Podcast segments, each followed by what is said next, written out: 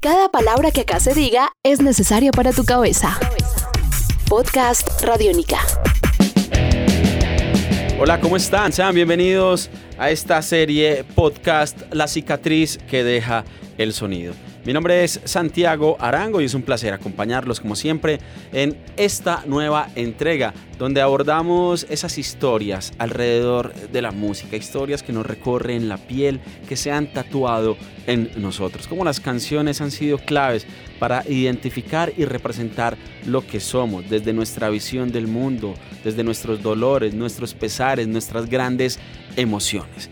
Hemos tenido múltiples personajes y como siempre hoy una nueva historia con Faber Ramírez. Él es gestor cultural, psicólogo, ha hecho parte de múltiples procesos en la ciudad de Medellín, a los festivales sonados con un colectivo llamado Ciudad Frecuencia. Bienvenidos a estos podcasts La cicatriz que deja el sonido. Un nuevo universo sonoro por recorrer. Podcast Radiónica. Somos Radiónica, la cicatriz que deja el sonido y saludo a Faber Ramírez. Faber, bienvenido, gracias por acompañarnos. Santiago, muchas gracias por la invitación.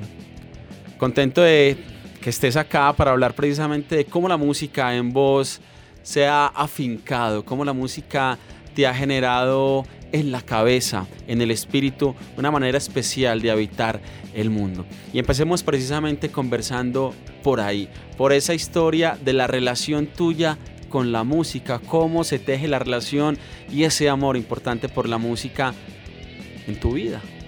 Pues, bueno, Santi, yo creo que todos han, han hablado y creo que voy a acordar con muchos en el hecho de que la música termina siendo como la banda sonora, uno siempre tiene una banda sonora eh, en su vida, si la quiere contar como siendo a, a esos términos. La música me ha acompañado pues a mí, pues obviamente desde la vida, pero yo creo que lo más importante es cómo eh, ha servido también para articular una pasión con algo como se ha vuelto para mí eh, el tema de la psicología, por ejemplo. Cómo yo vinculo ese accionar social y lo puedo además hacer con algo que me gusta tanto que es como la música.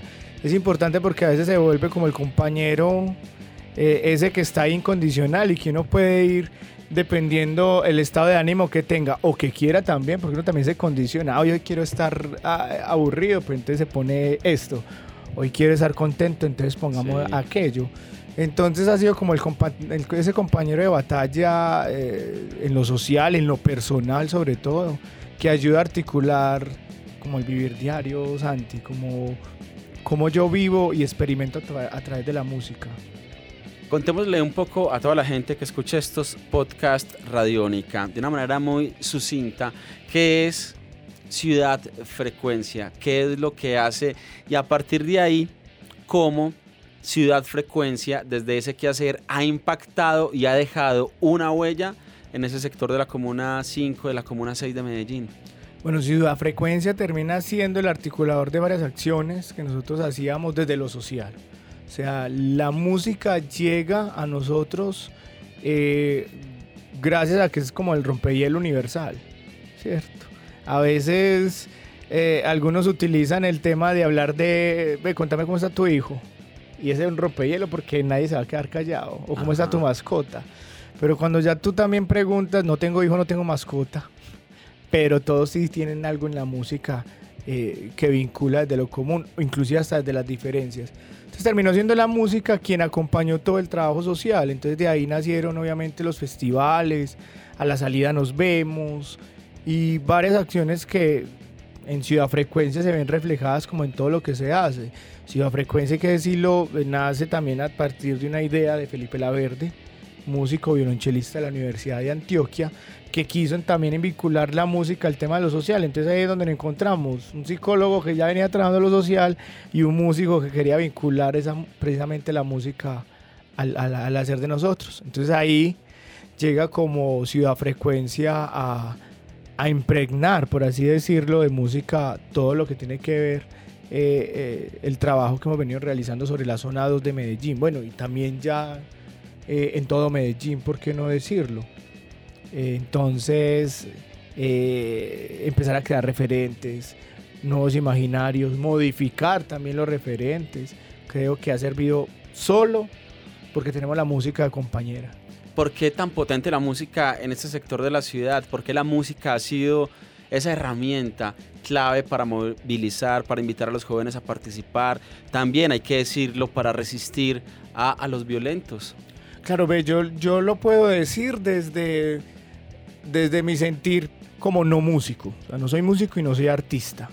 Me gusta a veces reflejar lo que escucho a partir de cómo el otro también lo dice, la identificación que hay de una u otra forma con la obra artística es fundamental para uno seleccionar qué quiere escuchar. Claro, obviamente toda la identidad viene arraigada mucho a esto, pero yo creo que es fundamental el hecho de que el arte ha servido para muchos de ellos también como cierto tipo, no de terapia, no quiero colocarlo tampoco como, como que sin eso sería otra cosa, pero sí como una forma también de descarga. No tiene que ser ni siquiera agresiva esa descarga. Una catarsis. Sí, es una catarsis que puede ser de forma eh, bonita. Lo hablamos en algún momento ahorita en el foro y es como eh, alguien que esté vinculado a los procesos de nosotros no tiene que estar tampoco cantando todo el tema de lo social. El tema del amor también es social.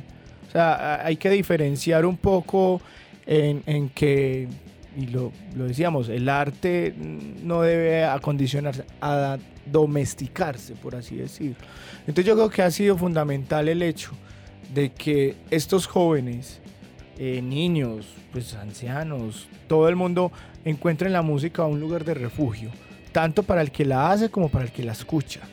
Creo que ese ha sido, y como te digo, es el lenguaje universal la música como refugio. Él es Faber Ramírez de Ciudad Frecuencia y nos acompañó en esta primera entrega de podcast Radiónica. Escuchan podcast Radiónica, la cicatriz que deja el sonido. Somos Radio Pública, somos Radio Cultural. Mi nombre es Santiago Arango en Twitter, arroba Santiago Canción. Gracias por escucharnos. Los invito para que estén atentos a la segunda entrega con Faber Ramírez. Hasta la próxima. Cada palabra que acá se diga es necesaria para tu cabeza.